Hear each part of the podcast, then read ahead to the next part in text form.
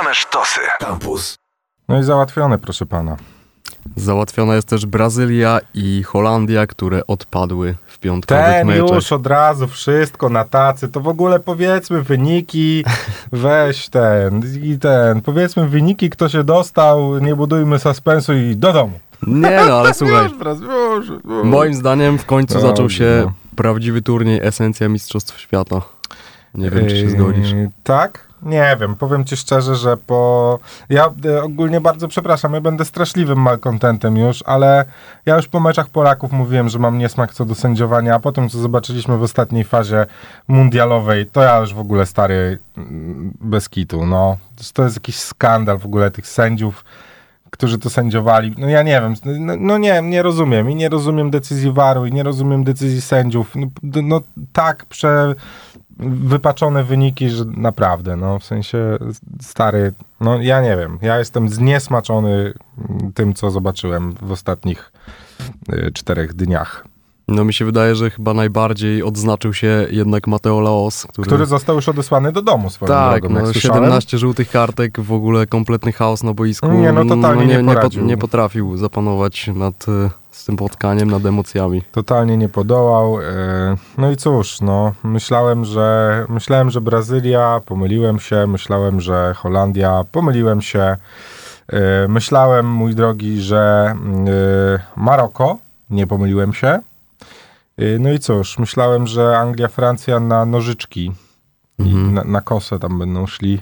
No było blisko, no, ale nie była dogrywka. Nie był to jakiś szalony mecz, szczerze mówiąc. W sensie, no ta końcówka była żywiołowa dosyć. No tak, ale porównując to z meczem Holandii z Argentyną, no to...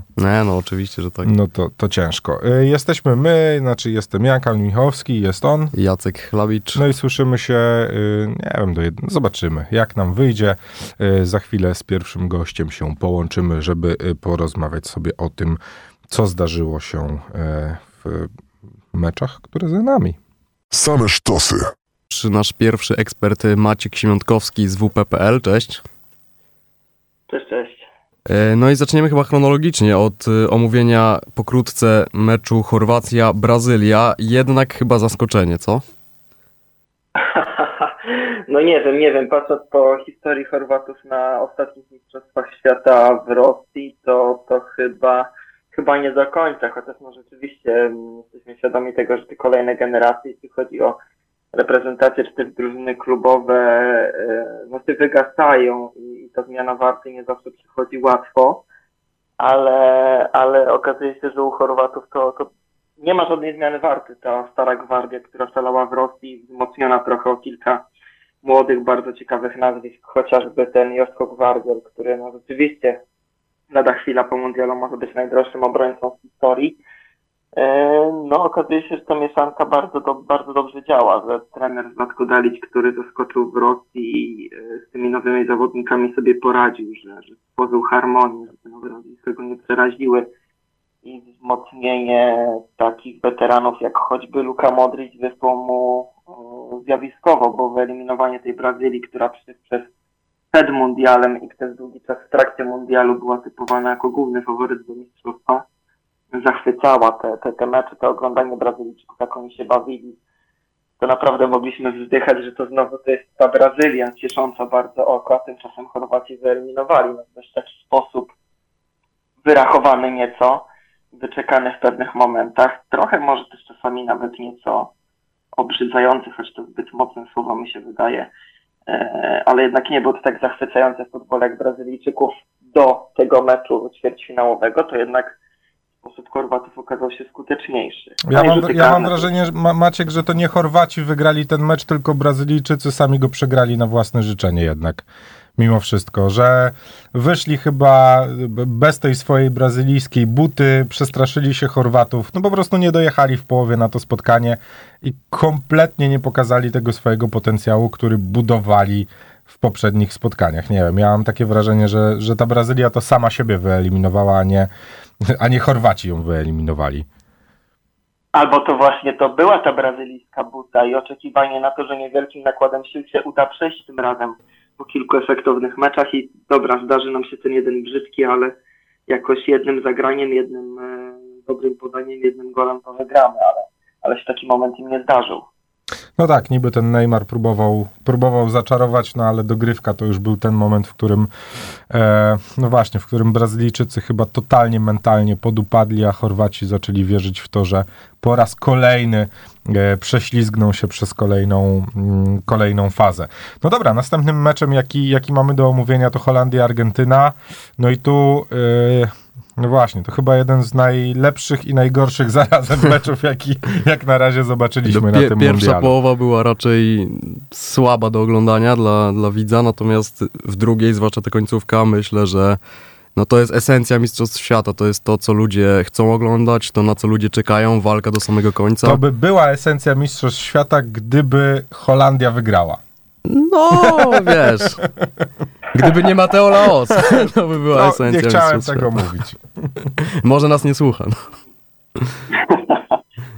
A propos tego meczu Holandii z Argentyną, to przejdę może od razu do meczu Francji, bo mi się przypomniał taki tekst z początku drugiej połowy, kiedy Rabiot po golu Anglików odpalił taką petardę z woleja. Nie wiem, czy przypominacie sobie ten moment, wtedy komentujący mecz Janusz Michalik powiedział, że no to witamy w drugiej połowie. I tutaj akurat przy okazji tego meczu Holandii z Argentyną taki tekst mi się nasuwa, że witamy na Mistrzostwach Świata, bo rzeczywiście tych emocji tam było bardzo dużo i właśnie to sędziowanie, czy ono było dobre, czy ono było złe, bo trochę ten chaos, który wprowadził Mateu Lahoz, trochę nadał właśnie smaku temu meczowi, znaczy nadał emocji może, bo o smaku trudno mówić, kiedy pojawiają się takie negatywne emocje, jak choćby z końcówki, kiedy Argentyńczyk kopie piłkę w ławkę rywali.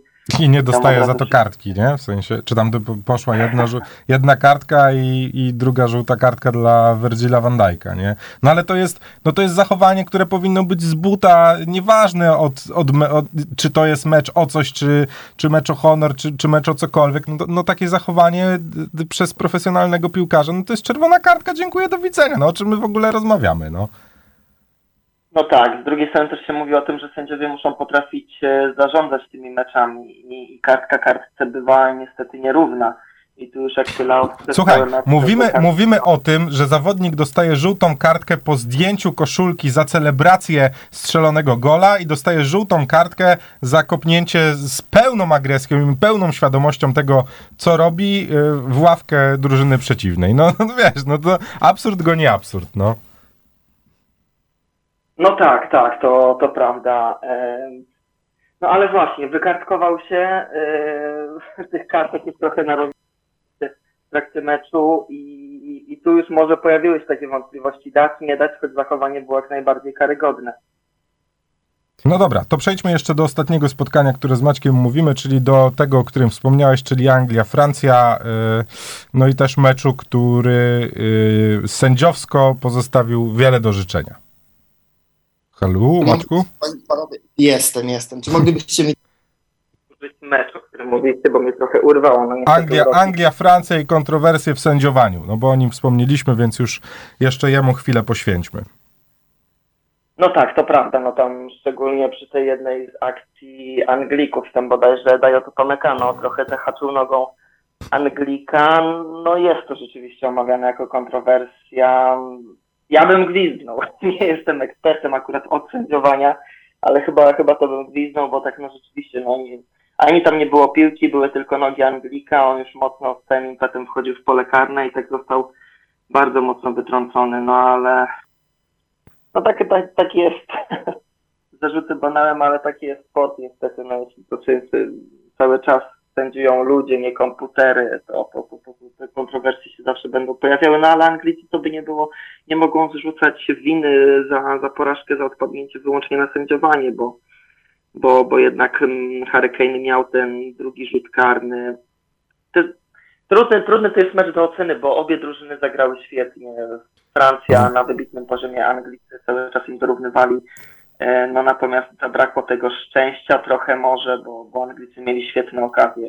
W ogóle ten mecz Anglia-Francja ma kapitalną obsadę i tu taka ciekawostka z Opty, że Anglia z Francją zmierzyły się po raz pierwszy w fazie pucharowej wielkiego turnieju.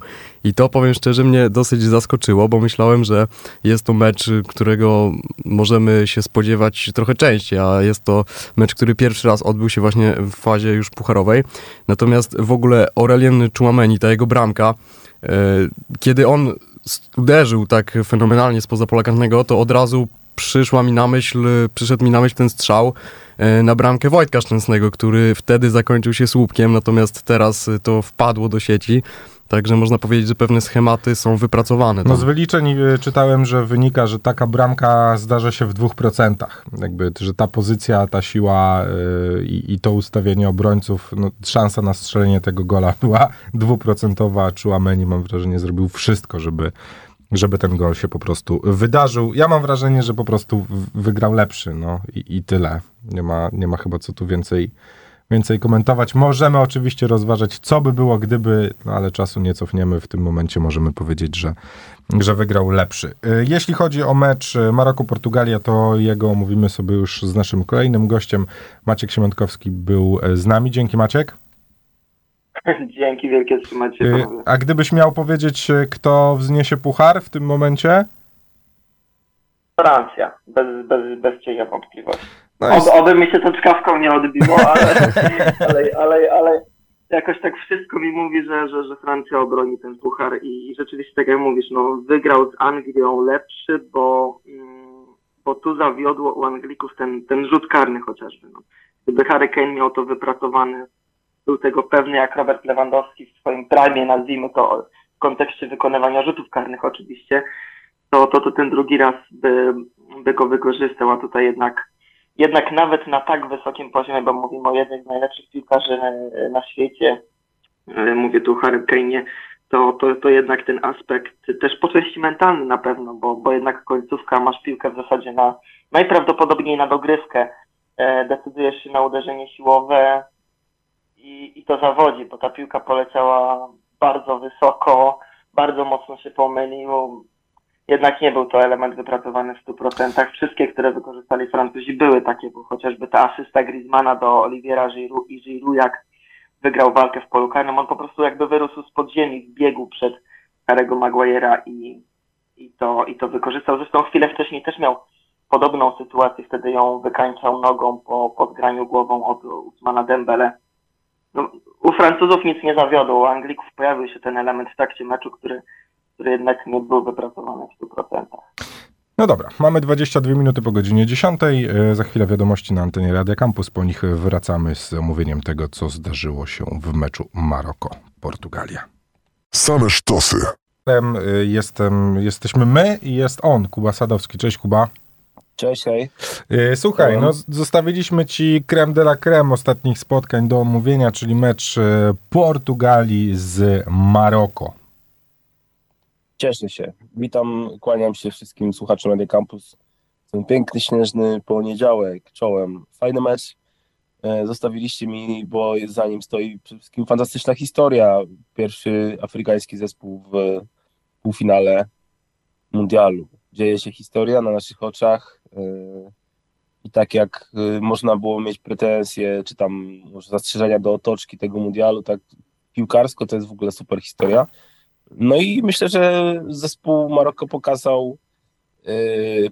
po prostu w tym ćwierćfinale, że jest fantastycznie zorganizowanym zespołem, chociaż oczywiście nie brakuje tam też indywidualności piłkarskich, to przede wszystkim chyba wygrali, zresztą cała droga ich to tak wygląda przecież, wygrali świetną organizacją i tym, że po prostu był pomysł, no. Nawet jeśli wizualnie wyglądało to tak, że gdzieś tam, no jednak to Portugalczycy mieli inicjatywę, to skończyło się tak, jak się skończyło i ja się z tego powodu bardzo cieszę, bo lubię takie historie. Ale myślisz, że no, fakt, że ten skład Maroko już w tym momencie dosyć mocno zdziesiątkowany, no a trafili na przeciwnika w półfinale, który jak na razie no, bez poważniejszych potknięć. No Francja rozpędzona niesamowicie oczywiście i tu widać po prostu, że no, jakość tego zespołu jest fantastyczna i też potrafią no potrafią bardzo dużo zrobić tak naprawdę i myślę, że oczywiście Francja jest tutaj bez wątpienia faworytem tego półfinału środowego, jeśli dobrze pamiętam, tak, bo jutro mamy Argentynę z Chorwacją, a Francję, Maroko w środę. No są zdecydowanie faworytami, ale myślę, że drużyna Maroko oczywiście będzie dalej trzymać się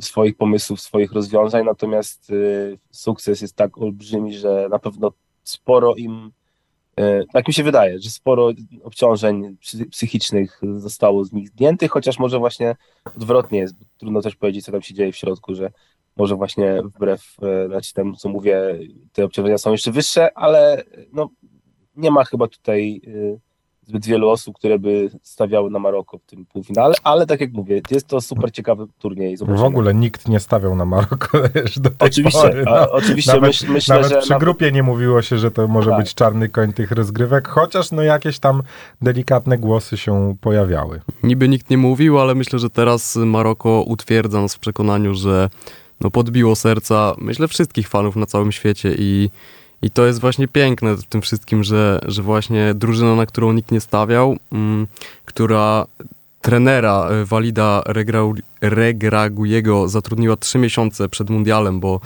zastąpił tam skonfliktowanego Walida Halilhodžicia, no udowadnia, że my tutaj się zastanawiamy, czy Czesław Michniewicz miał wystarczająco dużo czasu, a właśnie przychodzi nowy trener, ma 3 miesiące na mundial i robi taki wynik, więc to jest piękna historia i myślę, że już zdecydowanie są wygranymi tego turnieju. Teraz mogą tylko tak jakby polepszyć ten rezultat. No i też rywal, z którym będą się mierzyć, nie jest w tym kontekście społecznym przypadkowy, no bo jednak Francja to miejsce, w którym Marokańczyków jest bardzo dużo. No już słyszałem pewne zapowiedzi, że w Paryżu mają być zabijane deskami sklepy, nie? No tak, na pewno będzie dużo się działo we Francji. Natomiast myślę, że też Maroko udowadnia swoją klasę nie tylko grą, ale też rywalami, z którymi się mierzyło, których pokonało, czy Hiszpania, czy Portugalia, czy w grupie, kiedy mierzyli się z Belgami, Kanadą, tak, więc naprawdę zespół, który rośnie w oczach, tak bym powiedział. Bilans bramkowy również jest fantastyczny, przecież oni stracili tylko 1 bramkę na tym turnieju, to w dodatku z Kanadą i to chyba w ogóle nawet samobójczą, także o ile pamiętam. Także no coś niesamowitego się wydarzyło i coś niesamowitego wyrosło na marokańskiej ziemi. Natomiast no mówię, to jest czar mundialu.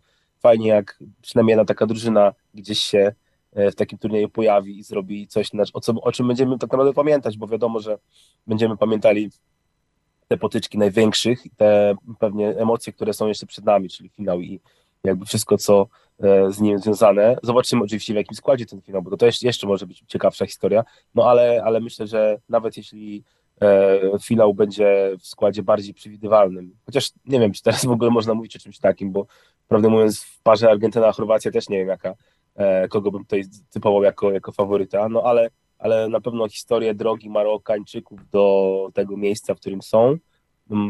Wiecie, za 2 lata wspomnimy sobie zimową aurę i turniej w Katarze.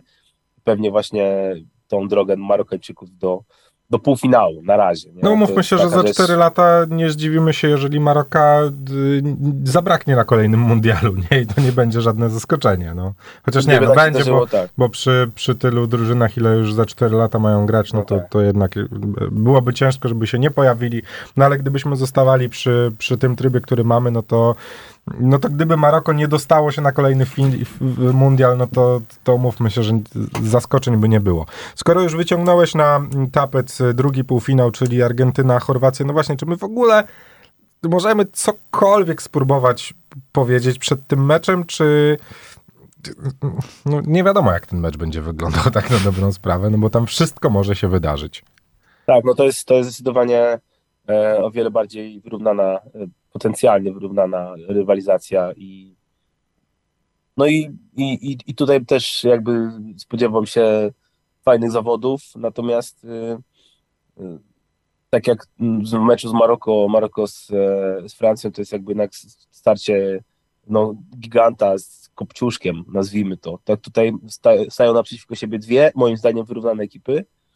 Wiadomo, że jest tam parę symbolicznych historii, chociażby jakby Leo Messi, który prawdopodobnie swój ostatni turniej tej rangi rozgrywa. No, ale tutaj jakby faktycznie moim zdaniem jest totalnie 50-50 i ja bym nie pokusił się o typowanie w tym momencie. No na razie Chorwacja idzie tą drogą, którą szła 4 lata temu, czyli faza pucharowa po dogrywkach, po rzutach karnych i teraz wszystko to, no można powiedzieć, że mamy takie déjà vu trochę. Tak. Faktycznie powtarzają swoją drogę i to jest... No jest też jakaś konsekwencja w tym. Myślę, że też kwestia charakteru tutaj tej drużyny jest, że tak powiem, poza piłkarskich elementów jest bardzo istotna. Ja myślę w ogóle, że właśnie 4 lata temu, kiedy Chorwacja osiągnęła ten historyczny wynik, to wtedy wykształcił się taka wiara, która trwa do dziś. Ten zespół się gdzieś ustabilizował, gdzieś sformował w taką już zdrową hierarchię, która funkcjonuje już jako organizm. I myślę, że Maroko także ma potencjał, żeby właśnie gdzieś uskrzydlić się tym turniejem, żeby zbudować zespół na lata, a nie tylko na ten turniej.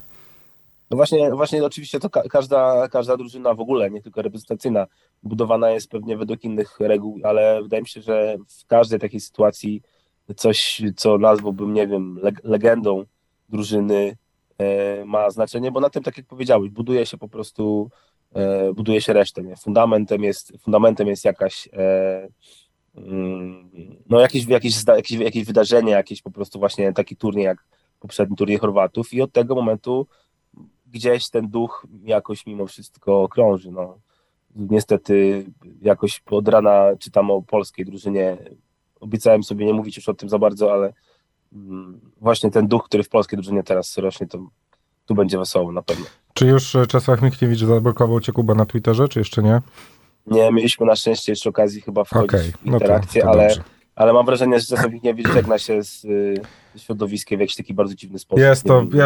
Muszę przyznać, że dla mnie osobiście jest to bardzo smutne i jeżeli Czesław Michniewicz pożegna się po tak krótkim czasie i po spełnieniu wszystkich rzeczy, które zostały, wszystkich zadań, które zostały przed nim postawione, to będę pierwszym, który stanie w obronie jego nazwiska i wygłosi nic nieznaczące i nikomu nic nie dające orędzie do narodu o tym, żeby Czesława Michniewicza zostawić w spokoju. Kuba Sadowski był z nami. Dzięki, Kuba. Dzięki. Dzięki, pozdrawiam. No i co, słyszymy się zapewne w piątek przed omówieniem meczu o 3. miejsce, a tak na dobrą sprawę przed omówieniem meczu finałowego. To była gorączka z Katarem. Do usłyszenia w piątek o godzinie 10:00?